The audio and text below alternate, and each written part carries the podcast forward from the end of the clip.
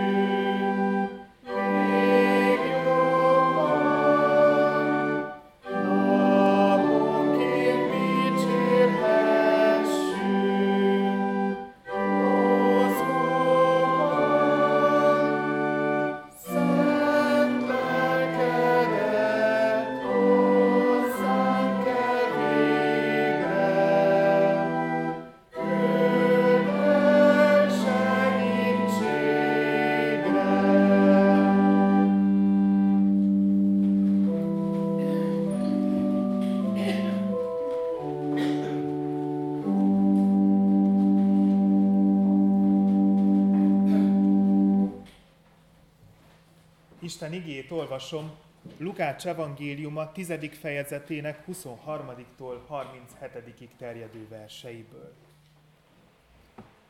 Egy alkalommal egy törvénytudó felállt, hogy kísértse, és azt kérdezte.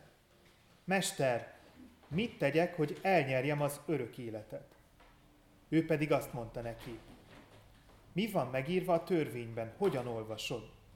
Az így válaszolt, Szeresd az Urat, a te Istenedet, teljes szívedből, teljes lelkedből, minden erőddel, és teljes értelmeddel, és fele barátodat, mint magadat. Ő pedig azt mondta neki, helyesen feleltél, ezt cselekedd és élsz. Az pedig igazolni akarva magát, azt kérdezte Jézustól, de ki az én fele barátom?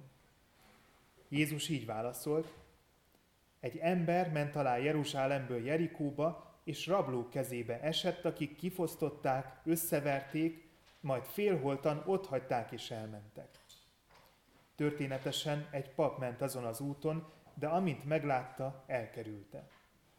Hasonlóképpen egy lévita is, amikor arra a helyre ért és meglátta, ő is elkerülte. Egy úton levő samaritánus pedig, amikor odaért, ahol az ember volt, és meglátta, megesett a szíve rajta. Oda ment hozzá, olajat és bort öntött sebeire, bekötözte azokat, majd feltette saját állatára, elvitte egy vendégfogadóba, és gondját viselte. Másnap pedig két dénárt vett elő, odaadta a fogadósnak, és azt mondta, viselj rá gondot, és amit ezen felül ráköltesz, megadom neked, amikor visszatérek. E három közül azért mit gondolsz, ki volt a fele barátja annak, aki a rablók kezébe esett? Az pedig azt mondta, az, aki könyörült rajta. Jézus pedig így válaszolt, menj el, és te is így cselekedj. A kegyelem Istene tegye áldottá az ő igéjét, hogy beszéde lakozzon bennünk gazdagon, és terengjünk áldott gyümölcsöket az ő dicsőségére. Imádkozzunk!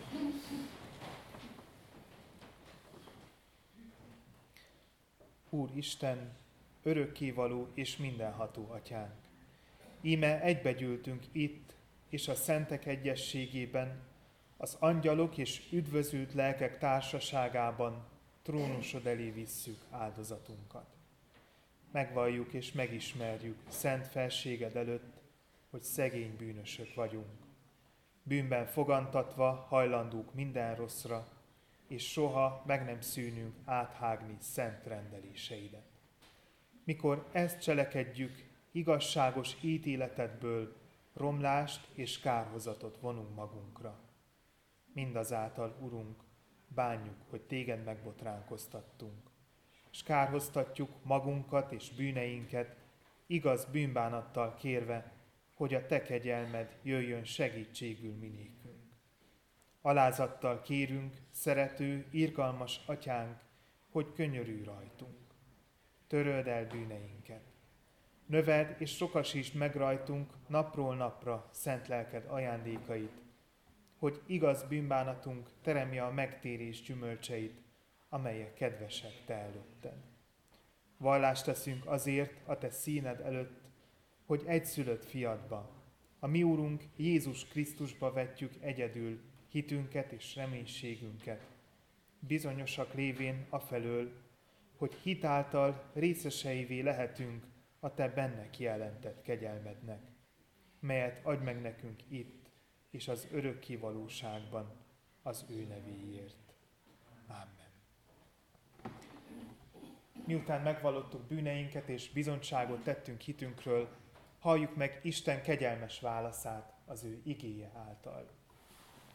Úgy szerette Istene világot, hogy az ő egyszülött fiát adta, hogy valaki, hiszen ő benne, el ne vesszen, hanem örök élete legyen.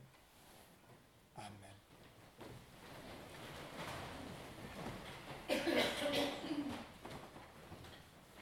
A 78. énekünk első két szakaszával dicsérjük Isten. 78. Zsoltár első szakasza úgy kezdődik. Hallgass én népen az én törvényemre. thank you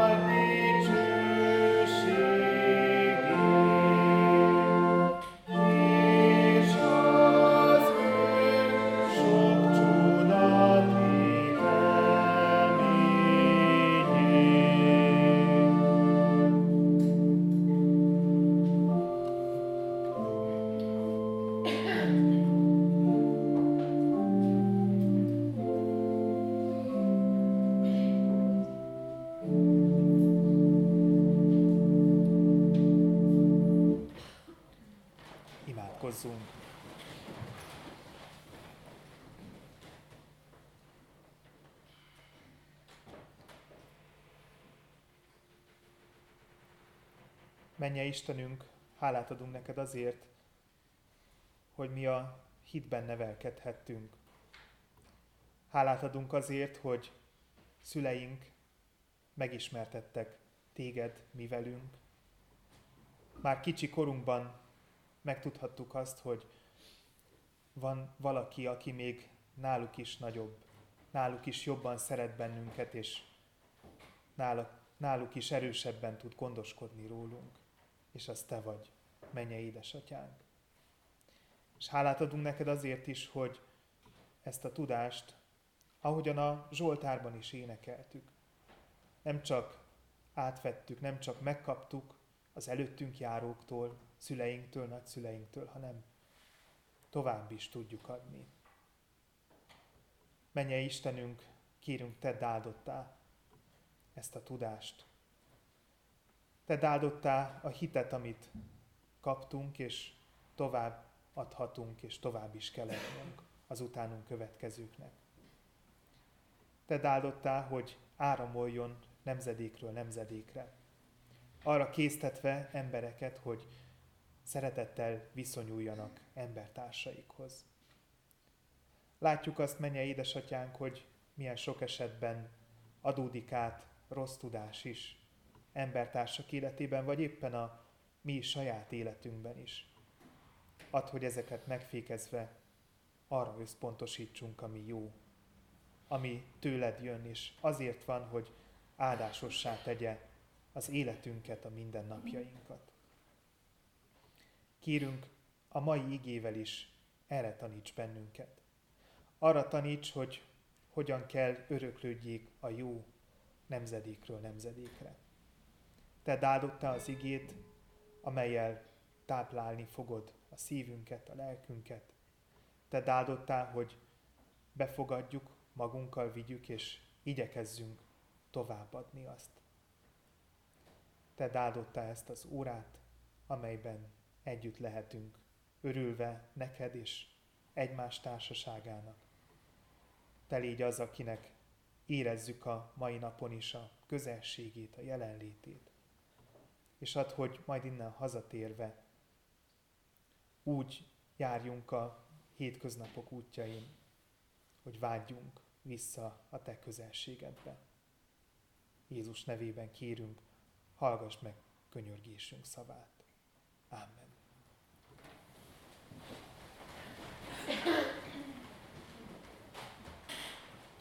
A 248. énekünk első három szakaszával készüljünk Isten igéjét hallgatni. A 248. énekünk első szakasza így kezdődik. Jövel, Szentlélek Isten! thank you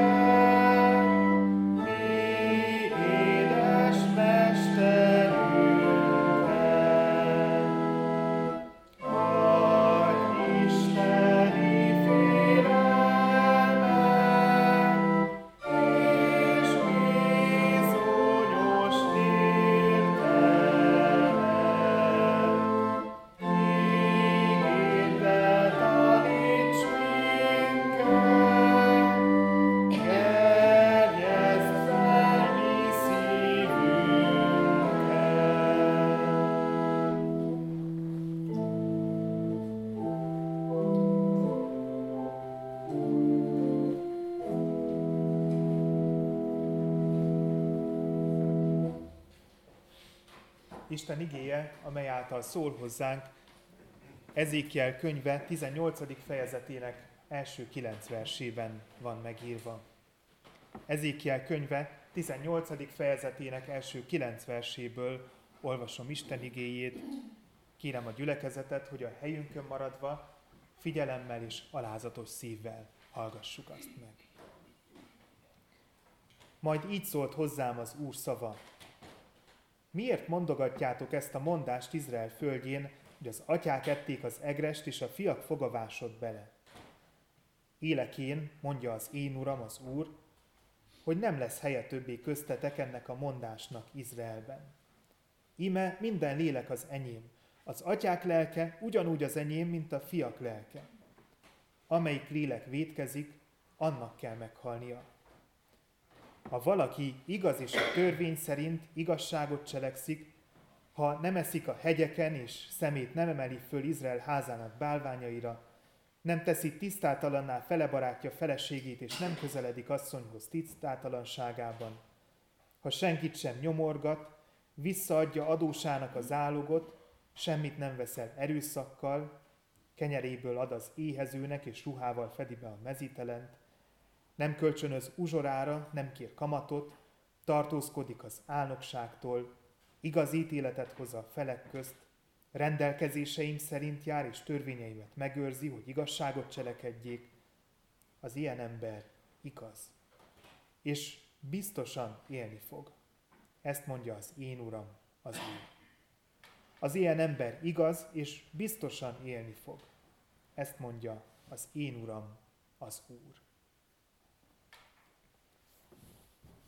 Mielőtt rátérnék az ige magyarázatára, egy gasztronómiai érdekességet szeretnék megosztani önökkel az egres jelentésével kapcsolatosan.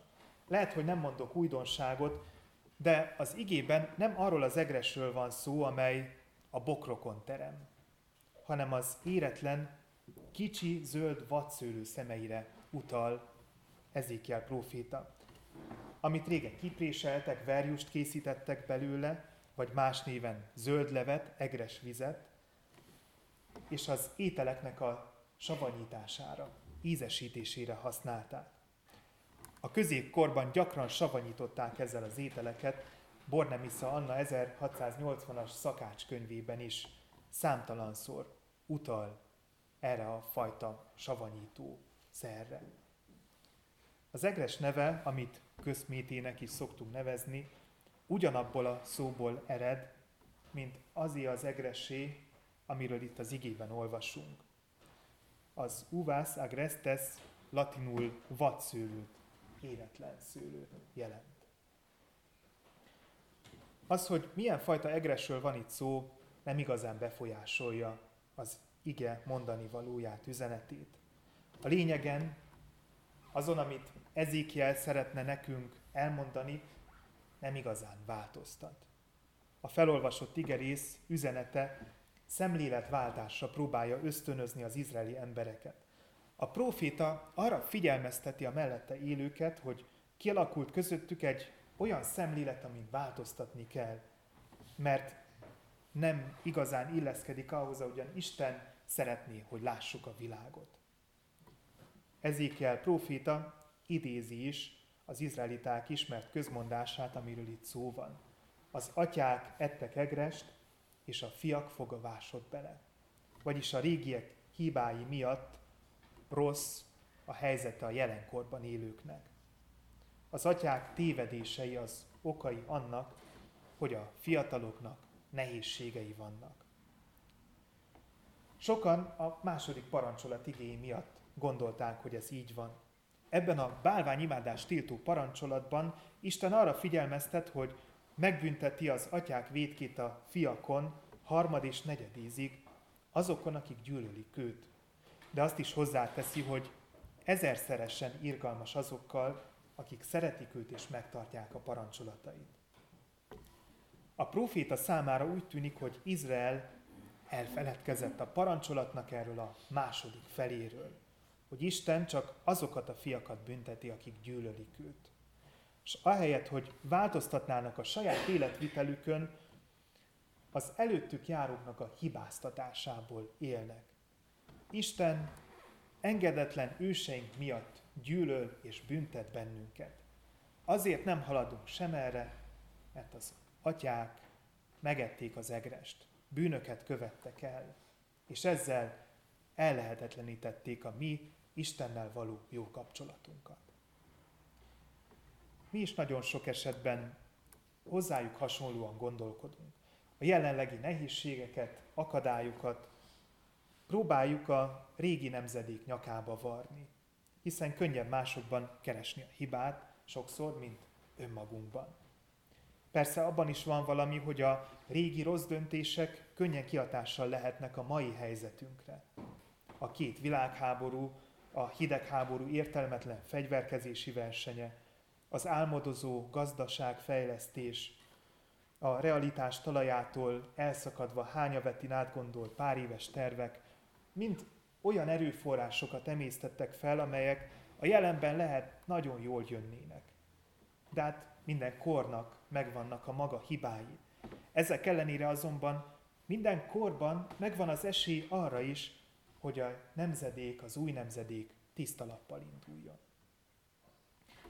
Nem azt szeretném mondani ezzel, hogy a múltat egyszerűen félre kell és félre is lehet tenni, hiszen a múltunk alapjaiban meghatároz bennünket, hanem inkább azt, hogy sokszor nem a régiek hibája miatt sülnek el rosszul a dolgok, hanem amiatt, hogy ezeket nem gondoljuk át, és nem javítjuk ki. Így anélkül, hogy szeretnénk, sokszor belevásik a fogunk ugyanabba, amibe az övéké is belevásott pár évtizeddel korábban. Az atyák ették meg az egrest, és a fiak foga vásott bele. Ezt mondogatták a választott nép fiai, és mi is ezt mondogatjuk néha, csak más szavakkal. Ha nem lett volna ez, vagy ha nem lett volna az, akkor biztosan egészen másképp alakult volna a sorsunk. Proféta azonban arra emlékezteti a hallgatóit, hogy Isten mindenkinek csak a saját bűnét rója fel.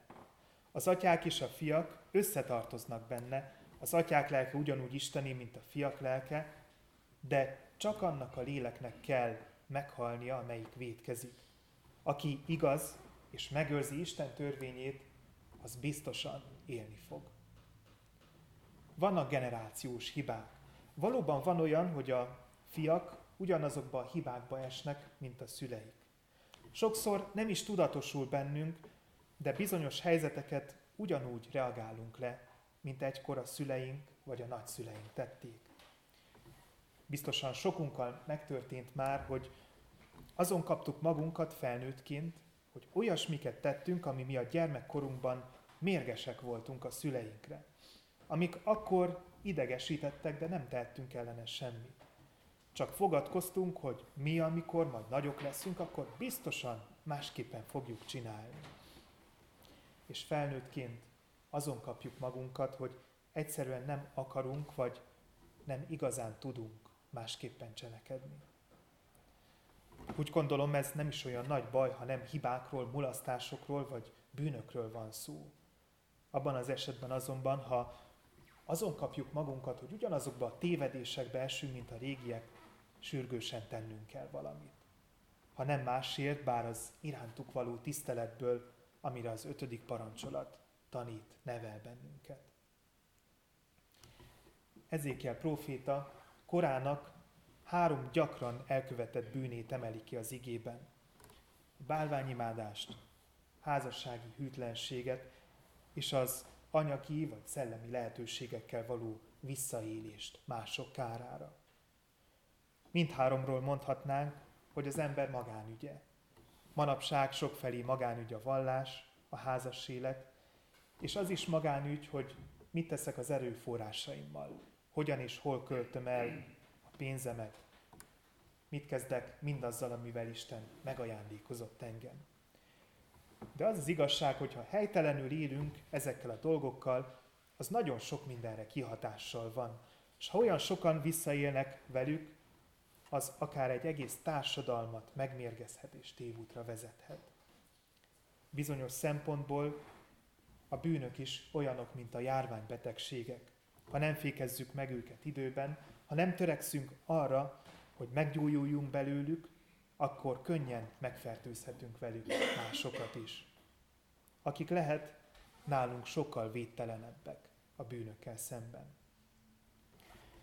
Nem hiába van két nagy egysége a tíz parancsolatnak, négy parancsolat, amely az Úr szeretetére tanít, hat pedig arra, hogy hogyan viszonyuljunk heresen felváltainkhoz. A szeretetet mindkét irányban élnünk kell.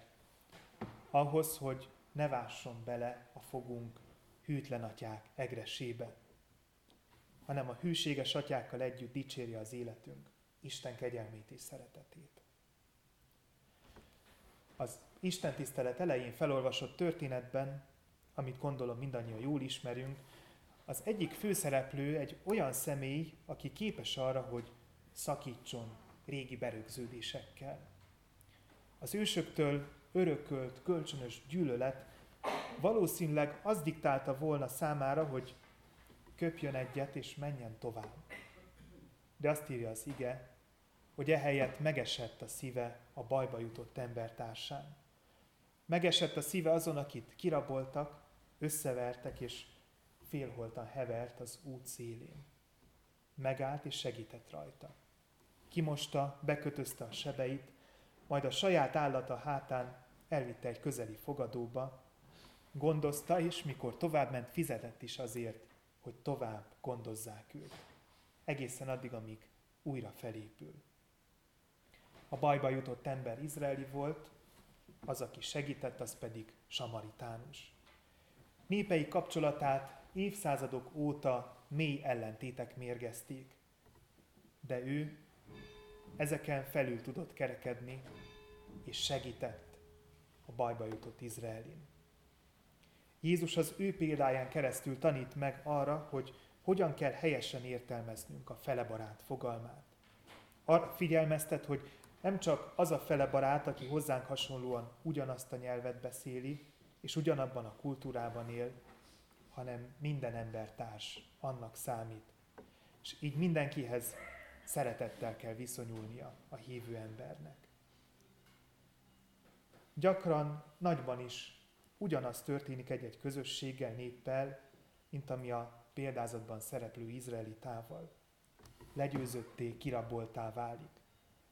Olykor nem a saját hibájából. És ilyenkor nekünk is úgy kell cselekednünk, néha közösségként is, ahogyan az irgalmas samaritánus cselekedett. Gyakran zsigerből az jön, hogy mi is úgy tegyünk, ahogyan az igében a papról meg a lévitáról olvassuk. Gyakran zsigerből jön, hogy mi is megegyük az egrest, mint az atyák, a régiek, és hátat fordítsunk annak, aki egyszerre ellenség és egyszerre olyan, aki szükséget szenved. De a világ csak akkor lesz jobb helyé, ha nem így teszünk. Az életünk akkor válhat olyan életté, amiben nem vásik bele a fogunk, ha azt tesszük, amit Isten parancsol, nem pedig azt, amit az ösztöneink diktálnak nekünk. Ezékiel proféciájának a mondani valója egyszerű és világos. Ha nem követjük el ugyanazokat a hibákat, mint a régiek, ha tudunk egy új fejezetet nyitni, különösen az Istennel való viszonyunk tekintetében, akkor nem vagyunk arra ítélve, hogy a múlt miatt bűnhődjünk. Jézus még ennél is tovább megy.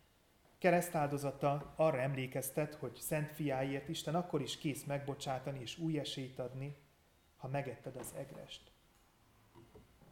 Ha megtérésed előtt nem tartottad tiszteletben a parancsolatait, és nem engedted, hogy az ő törvénye határozzon meg téged. Ezzel a hatalmas ajándékkal együtt jár azonban az is, hogy az életünk alapjaiban meg kell változzon. Többé nem csak azt kell szeretnünk, aki közeli, hanem ahhoz is szeretetteljesen kell viszonyulnunk, akihez úgy tűnik, mintha semmi közünk nem lenne. Szükségünk van Jézusra. Főleg amiatt, hogy az egres az életünk része továbbra is. A bűneset óta az ember folyton megkóstolja, és Jézus nélkül bizony annyit fogyasztanánk belőle, hogy belevásnal fogunk. Ő azonban megtanít arra, hogy a bűnt lehet mellőzni.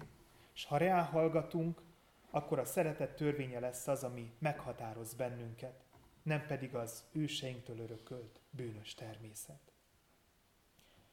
Jézus tanítása sokszor radikálisnak tűnik, és emiatt nehezen alkalmazható, úgy érezzük. De kemény dolog az is, amit ellensúlyoznia kell, majd pedig le kell győznie. Az egrest, a vadszűlőből préselt verjust vagy zöldlevet régen ízesítésre használták. Sokszor úgy gondoljuk, hogy a kis bűnök azért vannak, és azért kell maradniuk, hogy ízesebbé, pikánsabbá tegyék az életünket. Fűszerek ízesítés nélkül egy ideig mindig ízetlennek tűnnek az életek, ételek. Főleg azok az embertársak szoktak erre panaszkodni, akik egy-egy kis időt kórházban töltenek, és sótlanul, ízesítés nélkül diétásan kell étkezzenek. De ha az ember átszokik az enyhébb ízesítésre, az enyhébb ízesítésű ételeket kezdi el fogyasztani, akkor egy időn túl elkezdi érezni az alapanyagoknak az ízét is. Így van az az életünkkel is. Ha Jézussal figyelve kezdjük hanyagolni a bűnt, akkor idővel ráérzünk az élet igazi ízére, és a továbbiakban arra fogunk inkább vágyni. Az Istennek tetsző életre, amely lehet, hogy sótlanabb, lehet olyan, mint a kevésbé különleges ételek, de tudjuk, hogy az, amivel ő táplál, abban nem fog belevásni a fogunk, hanem az örök életre vezet minket. Amen.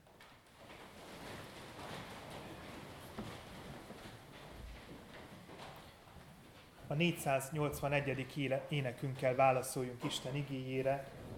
Tégy Uram engem áldássá, így kezdődik a 481. ének első szakasza. thank you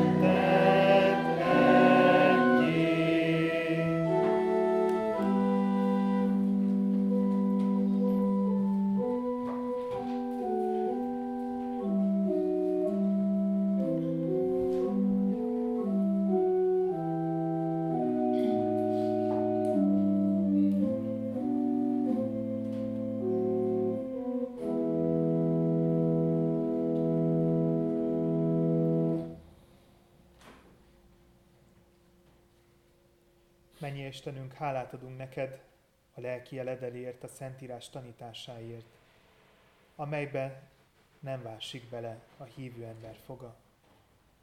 Hálát adunk neked azért, hogy igéd által megtanítasz arra, hogy hogyan vigyük tovább őseink örökségéből a jó dolgokat, és hogyan tegyük félre a rosszat. Hálát adunk neked azért, hogy igéd által megtanítasz bennünket helyesen jól élni, neked tetszően járni az életünk útján. Istenünk, add, hogy legyünk fogékonyak erre a tanításra. Add, hogy megszívlelve a lelki táplálékként kapott igét, tudjunk szeretetteljesen élni. Téged és embertársainkat egyaránt szeretve, szeretettel viszonyulva, még azokhoz is, akikről úgy gondoljuk, hogy ellenségeink vagy semmi közünk nincs hozzájuk. Menje Istenünk, Te legyél az, aki segítsz nekünk igazi hívő emberekként élni. Nem csak a neked szentelt napon, hanem a hétnek minden egyes napján. Adurunk, hogy a hét minden egyes napján vállaljuk fel és éljük meg a hitünket. Ezzel is hálát adva a te szent fiad Jézus Krisztus áldozatáért, amelynek köszönhetően még akkor is igaznak fogadsz el bennünket, ha néha még meg-megkóstoljuk az egrest, a bűnt, a gonoszságot. Menje édesatyánk, te legyél az, aki segítesz, hogy bízni tudjunk abban, hogy az ember szent lelked által képes maga mögött hagyni mindazt, ami nem neked tetsző. És te légy az, aki segítesz bízni abban, hogy szent lelked által mindannyian képesek vagyunk a jó útra térni, a te dicsőségedre. Erősíts bennünket életünk útján, erre kérünk téged. Légy mellettünk, nem csak az imádkozásra rendelt pillanatokban, hanem a, azokban az órákban is, amelyekben dolgozunk, szórakozunk, vagy családunkkal töltjük az időnket.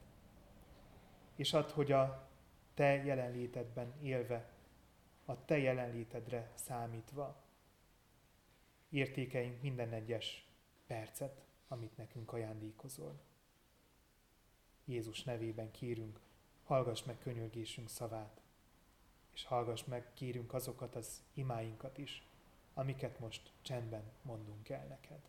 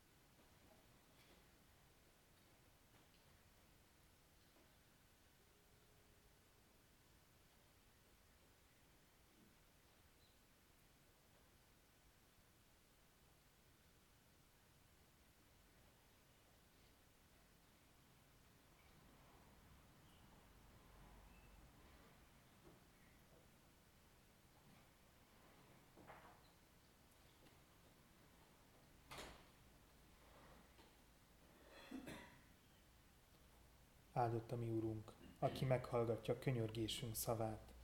Amen. Mi atyánk, aki a mennyekben vagy, szenteltessék meg a te neved. Jöjjön el a te országod, legyen meg a te akaratod, amint a mennyben, úgy a földön is. Mindennapi kenyerünket add meg nékünk ma, és bocsáss meg védkeinket, miképpen mi is megbocsátunk az ellenünk védkezőknek. És ne vigy minket kísértésbe, de szabadíts meg a gonosztól, mert tiéd az ország, a hatalom és a dicsőség mindörökké. Amen.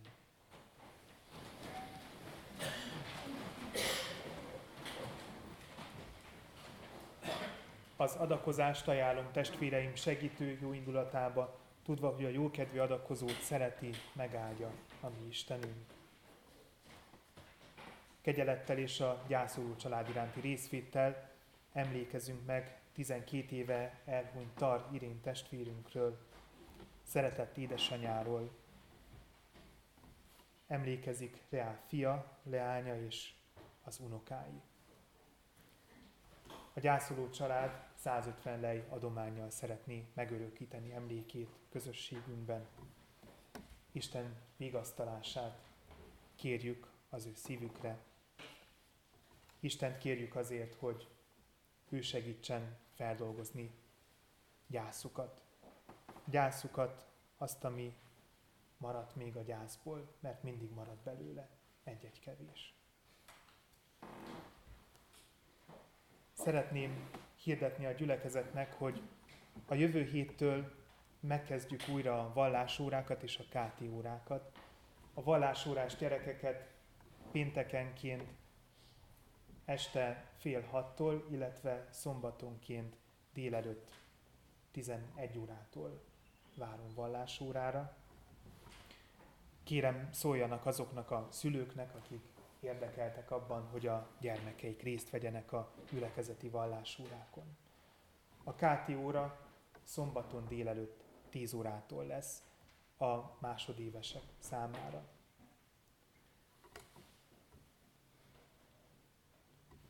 Áldásra várva a 488. énekünket, a 410. énekünk első, második és ötödik szakaszát énekeljük el. A 410. énekünk első szakasza így kezdődik, adjunk hálát minnyájan az Atya Úristennek. thank you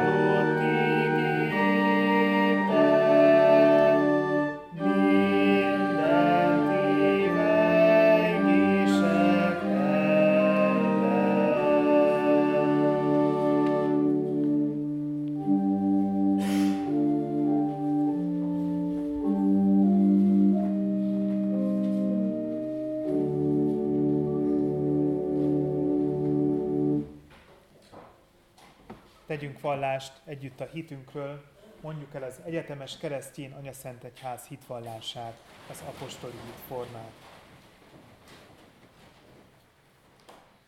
Hiszek egy Istenben, mindenható atyában, mennek és földnek teremtőjében, és Jézus Krisztusban, az ő egyszülött fiában, ami Urunkban, aki fogantatott Szentlélektől, született Szűz Máriától, szenvedett, Poncius Pilátus alatt megfeszítették, meghalt és eltemették.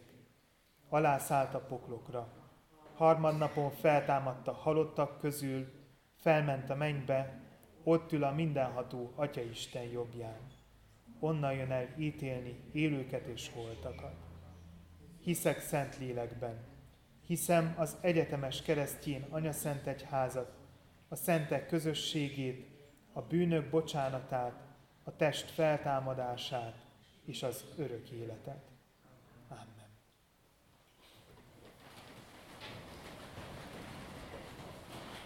Végül a 488. énekünket énekeljük el. 488. énekünk első szakasza így kezdődik, áldásoddal megyünk.